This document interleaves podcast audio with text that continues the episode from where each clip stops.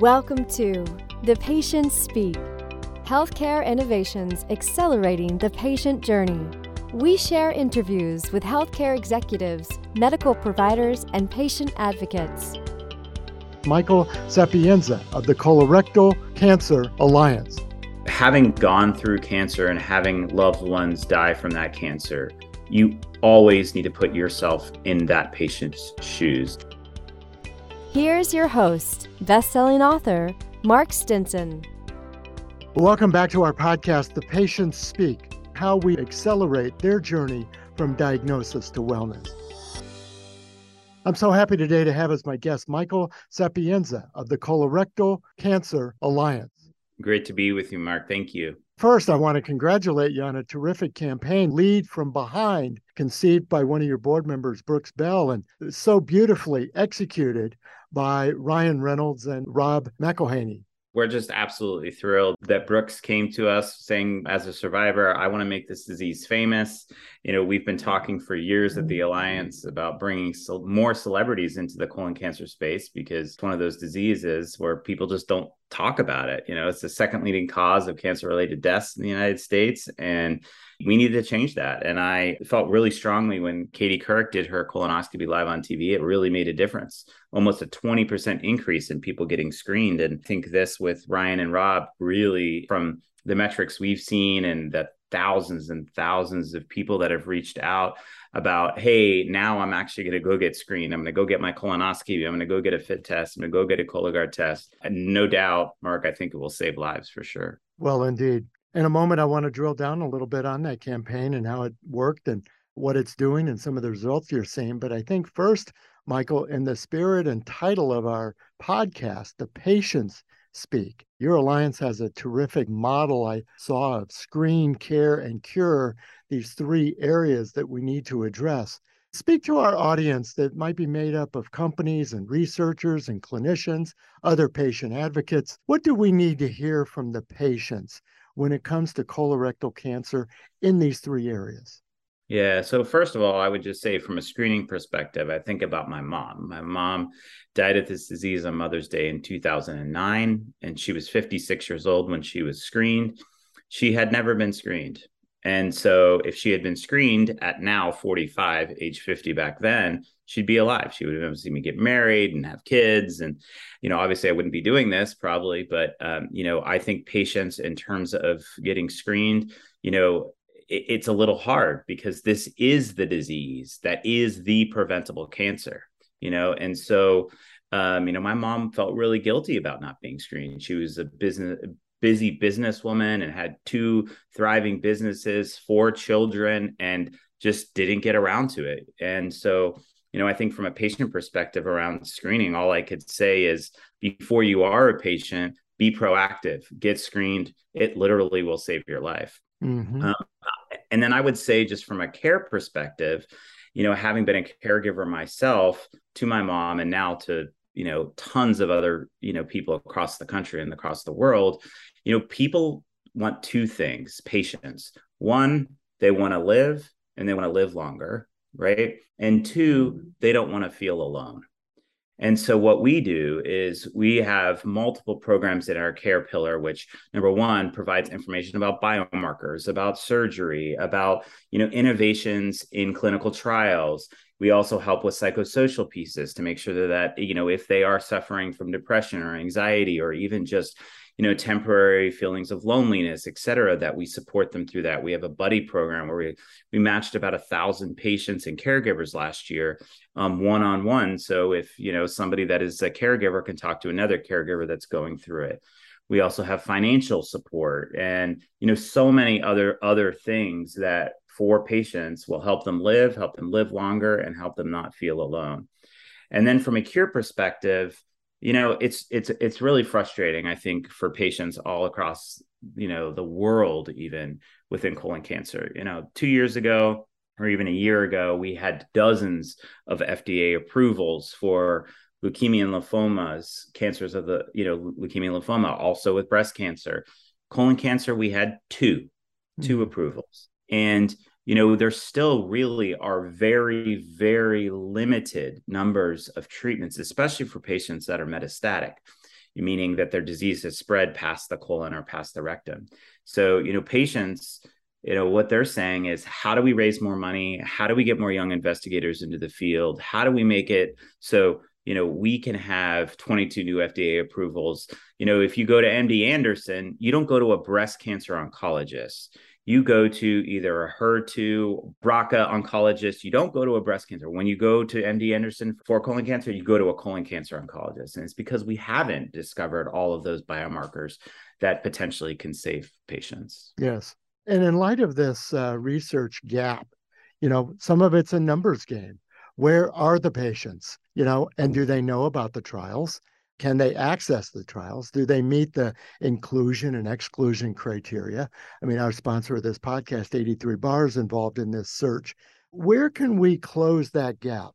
You know where can we really open more doors or, and i guess open more minds to participating yeah. in these trials yeah, we're actually holding a clinical trial summit actually November 10th here in Washington, D.C. Uh, the head of the Moonshot will be giving our keynote speech, and we have representatives from FDA, from industry, from NCI, from pharma, patients, caregivers, et cetera, really looking at the different areas in which we can improve in terms of clinical trial access and and obviously just uptake in general so like what is the marketing and messaging that needs to happen right so right now it's really like if if i go to georgetown and they don't have a clinical trial for me that doctor is little getting on the phone or texting his friend at MSK or MD Anderson.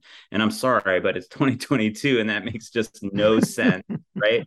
Makes no sense. And patients, you know, their perception often is this is a last ditch effort this is something that if i'm you know i'm potentially going to be you know towards the end of life that i participate in not something that i should be learning about when i'm first diagnosed and that's where this medical what we call medical advocacy so knowing what your biomarkers are knowing what drugs actually work for them and moving that forward. And then I would also just say, in terms of the access piece, is figuring out how do we increase trust with communities that have lower access to clinical trials so that they actually want to participate in them there's various ways of doing this but you know oftentimes that that's just not not the case we're actually about to start a pilot study with georgetown actually entire medstar system in in dc looking at all of those barriers to clinical trial participation and try to over time to re- reduce those barriers yes. and then the last thing I would just say about clinical trials in general, we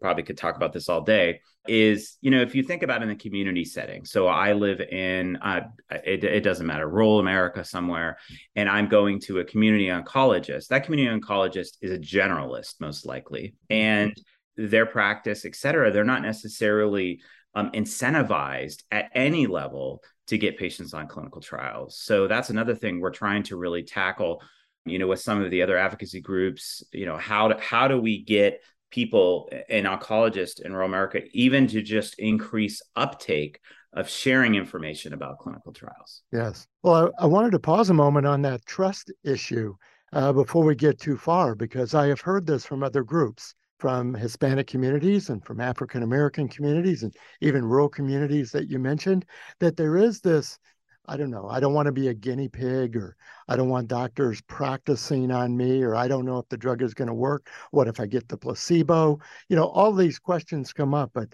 what listening have you had that sort of underscores this trust factor? And you mentioned there might be some ways to overcome it.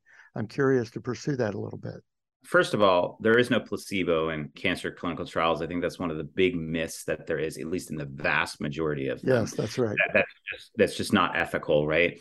The second thing I would say is I'm going to give two just anecdotal stories, or maybe one, depending on how much time we have. So there was a young woman, her name is Jacqueline Rush, and she was diagnosed with colon cancer at the age of 19 years old because she had Lynch syndrome. And she you know was being treated in california and eventually you know unfortunately the cancer you know grew to be such that it was really taking over uh, you know just her ba- basic basic bodily functions et cetera and was close to end of life. She passed away two months later.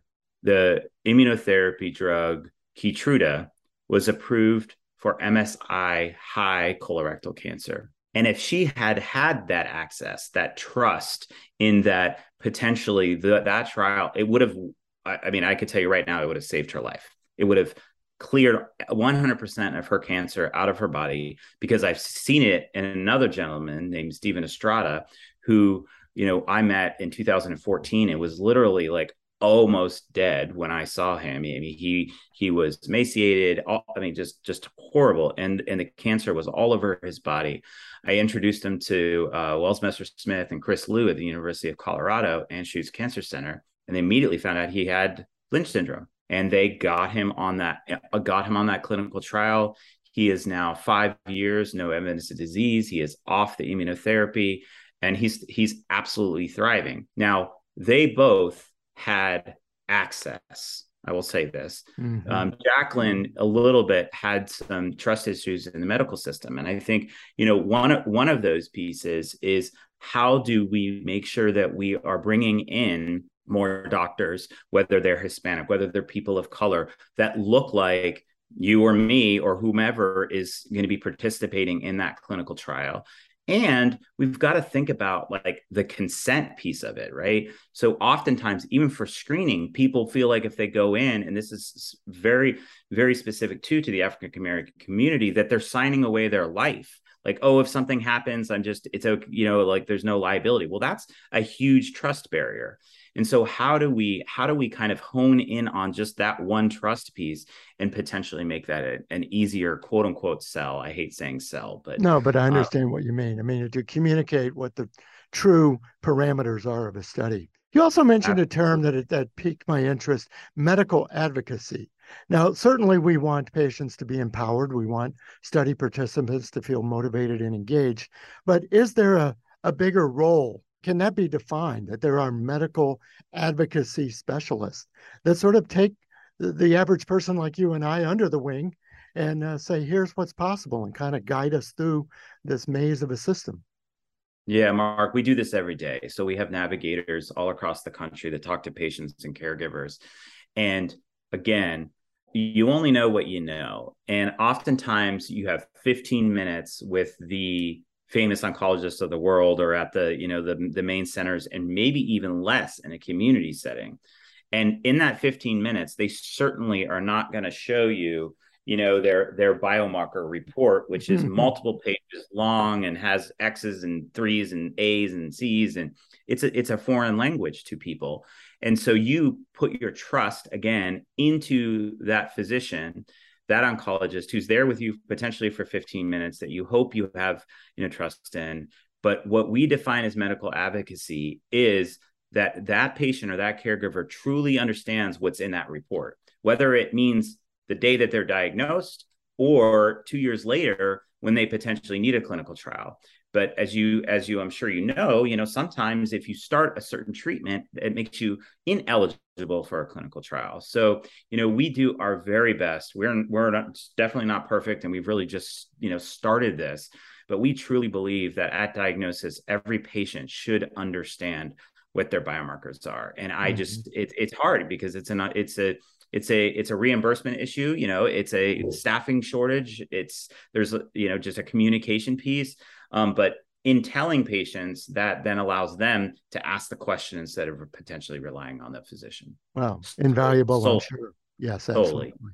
Well, I'd like to circle back to the beginning then, and let's talk about the lead from behind campaign. I mean, this this uh, video and this whole initiative has really, as you mentioned before, brought some celebrity status, uh, and maybe that's helping get attention. What what are some of the numbers and feedback that you're getting? Yeah, so we've had 3.6 billion media impressions, 385 outlets in the United States and actually all over the world cover it. We had over 20 million views of the video, which for a colon cancer video, I, I, can tell you the number one viewed video, which was one that Katie Couric did for us maybe three or four years ago. It had 100,000 views. So that just puts it in perspective the vast number of people that not only heard the message right through these you know these outlets, but actually watched the video. And we saw like a 25 thousand percent increase in you know uh, Google searches around colonoscopy and colon cancer and screening for colon cancer. So yeah, I mean, and, and just the the part that makes me the happiest, and I sent um, you know the head of uh, Ryan Reynolds' agency, Maximum Effort, and the whole team a text over the I think it was last weekend or the weekend before. It was just somebody that I saw randomly on social media just say, "My friend went in today." And said Ryan Reynolds is the reason why I came in to get my colonoscopy. And you know, Ryan said, "This is the best text I've ever received in my life." Mm-hmm. Very uh, powerful. And it really, it really, for me too, it just gives me goosebumps because again, my mom was 56 and she never had it, and it would have saved her life. Yes. Well, when Rob said to Ryan, "Look, there's no way I could lose," if my polyps are bigger, if I have no polyps, if I have more polyps, uh, you know, it, it, would be a win-win for him. Yeah, but uh, they're both they're both awesome individuals, you know, and and you know, for them to do this, it it just you know, we we, we paid them no money. They they did this. They they did it on their their own you know, and obviously, you know, the, their show, Welcome to Wrexham. I don't know if anybody's seen it, but there actually is a gentleman in the show from the UK that had has bowel cancer in in the show. But we we are planning with maximum effort on doing multiple campaigns like this. Most likely won't be uh, Ryan, but you know, hopefully other people that are representative of the African American community, the Hispanic community, the rural community, and really just what it did is got people talking about the disease. So yes. it was a true, true success, and we're thrilled and um, just really excited to continue continue this. Well, I'd love to look under the hood of this a little bit. Sometimes, you know, I think back to the campaign with the California raisins and, you know, dancing, uh, heard it through the grapevine. I mean, to some extent, these things get lucky. But the star power and the celebrity power, I know that other patient advocacy groups you know, in many disease categories, would say we really need to elevate. And so there's a, a bucket challenge and there's all sorts of things to try to get potential patients or participants or those at risk engaged, you know, and look at the screen and hear the message. What lessons learned? I mean, I know it's a young campaign overall, but what lessons learned could you share? Yeah, number one, I would say is there's no such thing as as like lightning in a bottle from a strategy perspective. The ALS Ice Bucket Challenge was not planned, and it was a probably once in a lifetime thing for AL, ALS.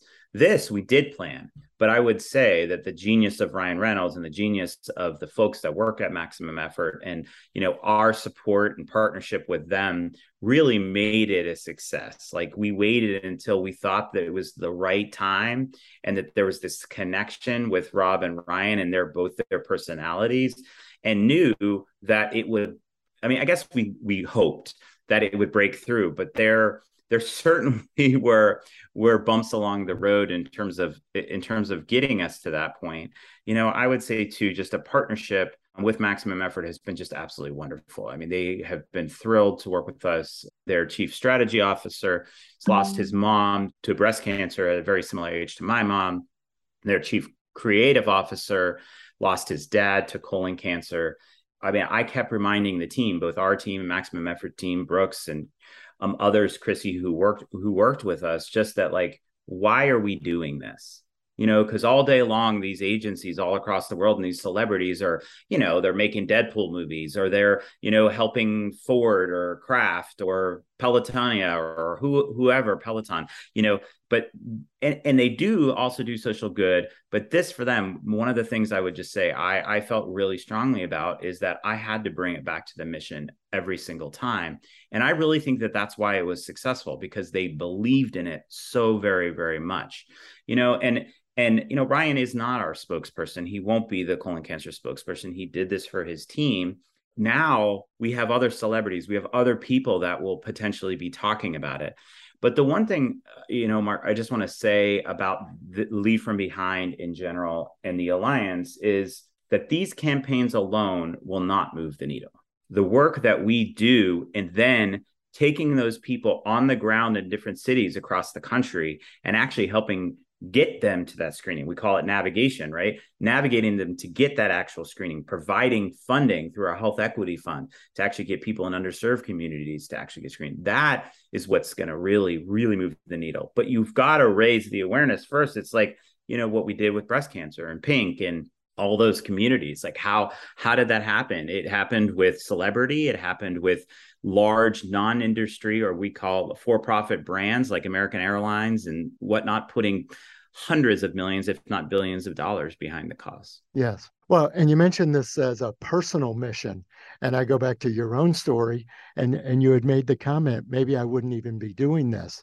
I looked down at the bottom of your linkedin profile and i always love to scan down to the bottom of the resume. You're degreed and uh, professional in music.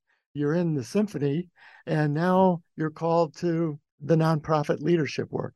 In other words, this isn't something you went to nonprofit school and said, "I think I'll run a organization." No, I mean, I was really lucky. I went to the Eastman School of Music, Northwestern University, and then got my uh, graduate degree at Rice University in Houston. And I moved back to Chicago. I performed with the Chicago Symphony. I performed with Chicago Civic Orchestra, Chicago Chamber Musicians. Um, I performed all over the world in Paris and in Asia and all, all over. And then in 2006, I actually won a job in what, what's called a training orchestra. It's called the New World Symphony, formerly conducted by Michael Tilson Thomas, who was the conductor of the London Philharmonic and the San Francisco Symphony. And actually, the first concert we had with him, I was performing principal trumpet on the Shostakovich Symphony number five. My mom had been diagnosed that day, but mm-hmm. they didn't tell me, they didn't call me. They waited until I did that performance and called me the next morning and said, you know, Michael, we've hit a bump in the road. I mean, I'll just, I got just, I'm getting goosebumps still. And it's been, you know, what, however long 2006 was, yes. you know, just, it was clearly, first of all, I was like, I didn't even know where your colon was at that point. And then second of all, we hung up, I went online and I looked it up, of course, like people do, what's the survival rate? And it hit me immediately. I was like, you know, and I started doing research on what are the largest advocacy organizations. Why is Susan G. Komen everywhere, which is amazing, incredible what they've been able to do. Why couldn't we do that in the colon cancer space? And you know, throughout the next two years, my mom's journey, I mean, it was it was heartbreaking just seeing the you know, my mom's passing was was truly hard, but the suffering of cancer patients, and um, it was just it was debilitating, and I I couldn't help but say you know, if I had a million dollars, I would start a colon cancer foundation. Well, I didn't, unfortunately. but now, you know, we are a 63 uh, member team and we're the largest colorectal cancer advocacy organization in the world. And so, you know, something in me, you know, allowed myself to be able to do that and to learn and to grow and surround myself with people that probably are smarter than me in in in different ways. Well, your leadership is uh, commendable. And I couldn't help but wonder of the metaphor of a symphony to your network of people and navigators and funders and supporters and sponsors and so forth. What where do you see that analogy applying? I think two ways. So one is you were always taught as a musician to think outside the box. You you are not contained in a box, right? Your your artistry is supposed to speak from your soul, right? Whether you're a singer or a conductor or a trumpet player, right? So you are always taught to draw outside the lines and think creatively. And I think for me, that like allowed me, especially early on, to think, okay, how do we really bring this disease to front and center in the stage. And I do have to say, Mark, that like this Ryan Reynolds launch and maximum effort lead from behind launch is a culmination since 2006 of me being so frustrated and our entire community being so frustrated about the fact that this was this disease was not quote unquote famous, right?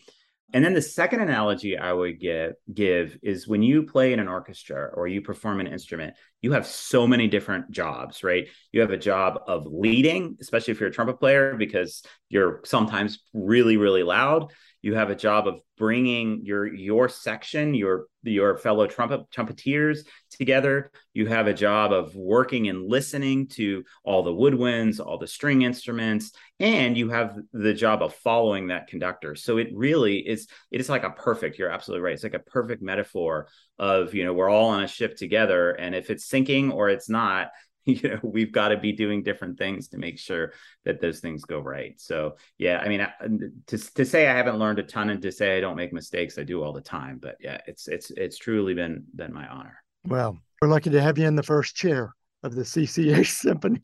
Thank you. Thank you. Michael, what a terrific conversation. And we're going to put all the links to the, the Lead from Behind campaign and links to your organization. But as you leave us here, give us a call to action again from the patient's point of view. If we're saying listen to the patients speak, so whether you're at a company, whether you're at a research site, whether you are an advocate yourself, what do we need to hear? Yeah, I think that's a great question. So, you know, the first thing I think of is, you know, you go to school for something and, you know, oncologists, surgeons, et cetera, no offense to them. I love many, many, many, many of them, but they have great degrees and that brings them ego and experience, etc. The best thing I would say from a patient perspective or caregiver perspective is having gone through cancer and having loved ones die from that cancer, you always need to put yourself in that patient's shoes. Now, yes, from a medical perspective, you're the doctor, but we really, really, really need to be listening to patients, whether it's quality of life, whether it's quality of care, whether it's cost of care, and cost of care doesn't have to be money. I use the example of playing the trumpet. If I was a trumpeter and I was on, you know, oxaliplatin, for example, it would cause neuropathy. I'd never be able to have my job again. So it's thinking beyond potentially what you learn in medical school and and really trying to put yourself in that patient's seat. Uh, thanks for that insight and uh, thanks for sharing all the experience that you have, your organization has, and the campaign. It's quite motivating. Thank you. My guest has been Michael Sapienza, the CEO of the Colorectal Cancer Alliance. I'm Mark Stinson. Come back again for our next episode. We'll continue our conversations with executives and innovators to see what we need to do to accelerate the patient's journey from diagnosis to wellness. This is The Patients Speak. Thanks for listening to The Patient Speak Healthcare Innovations Accelerating the Patient Journey with Mark Stinson. Presented by 83Bar, the Patient Activation Company. Learn how 83bar listens, educates, and navigates patients at 83bar.com. You can listen wherever you get your podcasts, including Apple Podcasts, Amazon Music, Google Podcasts, Spotify, and iHeartRadio. Subscribe now so you won't miss an episode of The Patients Speak.